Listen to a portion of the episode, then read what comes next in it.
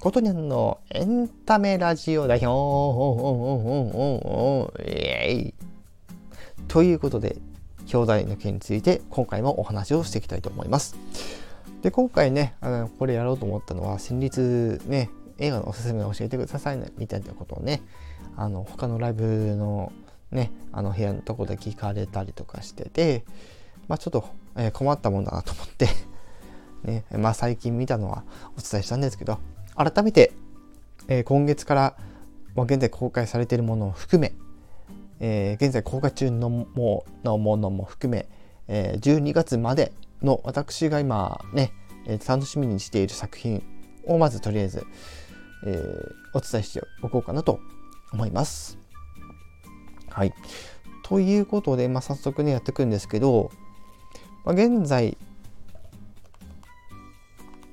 えー、公開されている作品をですね、まずちょっとご紹介するんですけど、まあ、その中でもおすすめしたいのをちょっとね、まずお話をしましょう。はい。ということなんですけども、はい。えー、まず、えー、今月から公開されている007の最新作25作目、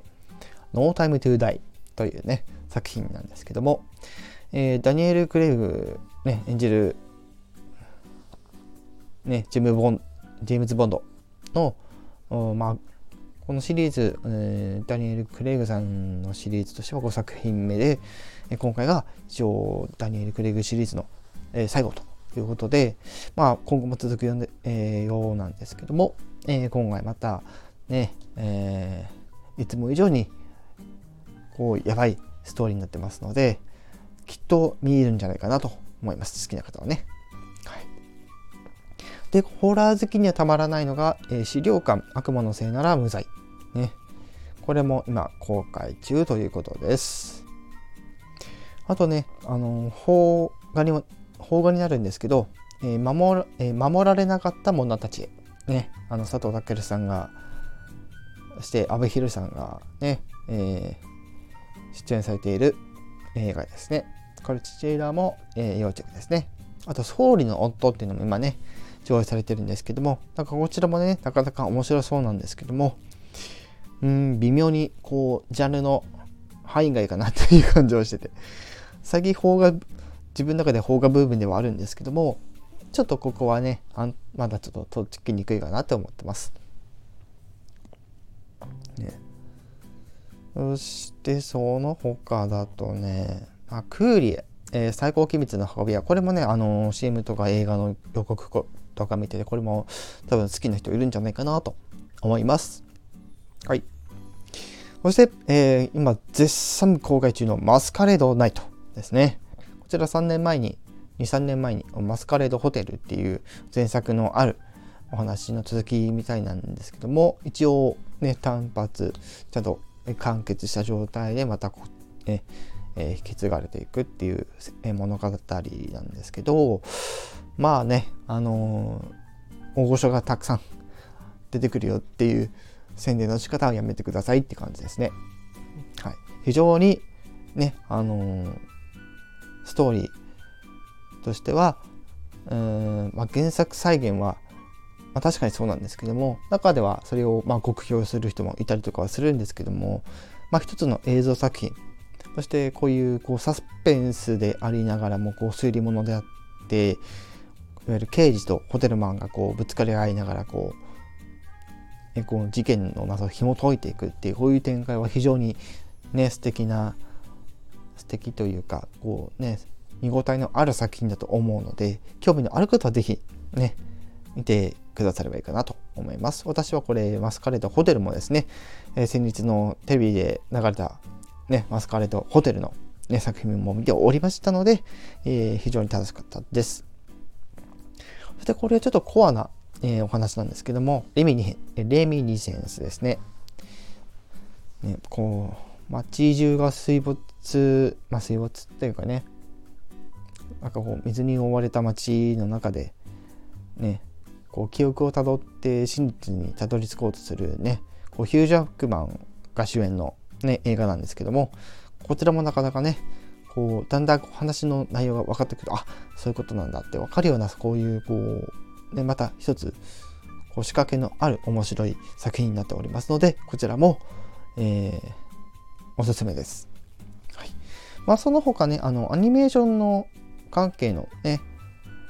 作品も今公開されてたりとかしてて、まあ、龍馬だったりとか、えー、僕のヒーローアカデミアだったりとか、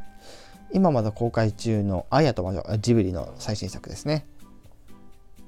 あとは、まあ、クレヨンしんちゃんだったりとか、竜の砂漠のこちらもおすすめですね。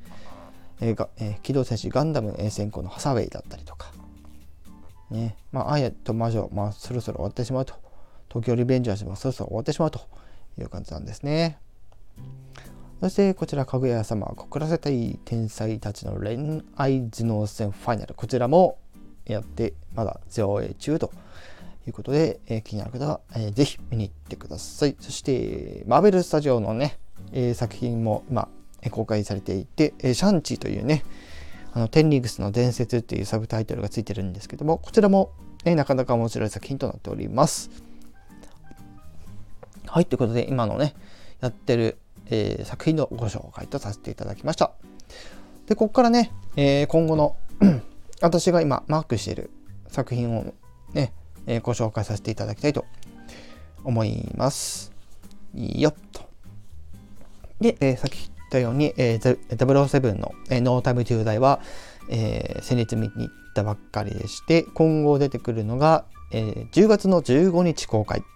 デューン、砂の惑星。こちらの、えー、公開ですね。そして続いて、えー、10月22日公開、これ2作品ありまして、G.I. ジョー3、えー、3作目にですね、漆黒のスネークアイズということで、こちらの方も、えー、公開。同日にロン、えー、僕のポンコツボット、えー、こちらね、アメリカのとある制作会社の初の、ね、映画らしくて、アニメーション 3D のこうポリゴンじゃないこうしっかりと立体型のした、まあ、世界を描いてるっていうアニメーションのね映画あります。こちらも私、ちょっと面白そうだなと思ってチェックしてます。で、その翌日、えー、10月の23日、こちら、えー、23日に公開予定の、えー、トロピカル・ルージュ・プリキュアですね。こちらの、えー、劇場版が、えー、いよいよこの時期ですから、やっぱり来ると。そして今回は、えー、すえっ、ー、と、なんだっけ、ハートキャッチプリキュアとの、え、コラボということで、非常に楽しみです。まあ、今月はこんな感じでございまして、来月になりますと、11月の5日、え、こちらは、えー、マーベルの MCU シリーズに該当してくるんですが、えー、エターナルズという 今の時々が違いますね。エターナルズというね、作品なんですけども、まあ、超人的な能力を持ったたくさんの人たちが登場する、そんな作品なんですが、ここがおそらく、なんか、ね、タイミングポイントになってくるんじゃないかなと私はちょっと睨んでます。めけってね。はい、そして、えー、当月、えー、11月の26日から公開予定のこちらはディズニーですね。ミラベルと魔法だらけの家ですね。家ってね、あの、ハウスの家ですよ。はい。まあ、公開予定と。11月に関してはこれだけ今ね、分かっているところです。で、12月に入ってくると、まあ、これはあの MCU の種の20に入ってこないんですが、えー、ベノム2というね、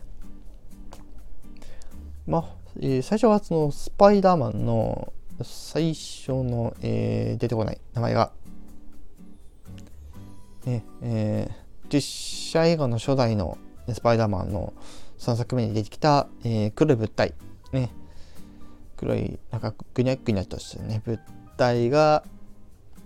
ね、その時はねあのダークスパイダーマンみたいな感じでねみたいなのが出てきたんですけどそれがね単体の映画としてまだ別の設定として出てくるというのが今回の2作目で、まあ、1作目はねあのもういろんなところで配信されてたりとか DVD 出たりとかしてるんで興味ある方は是非見ていただければなと思います。はいそして、まあ、17日ですね、10え、12月の17日、ボスベイビー、ね、の新作が来ますと。バスベイビーファミリーミッション。こちらも、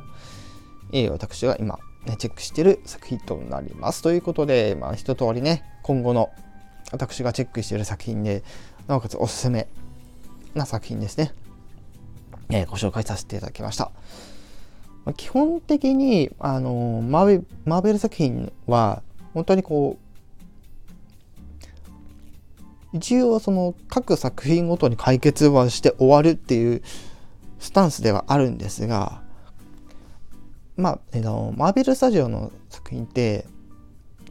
一応あそのつながりを持たせるためにエンドロールで、まあ、次回作に匂わせたりとかあのまあ多分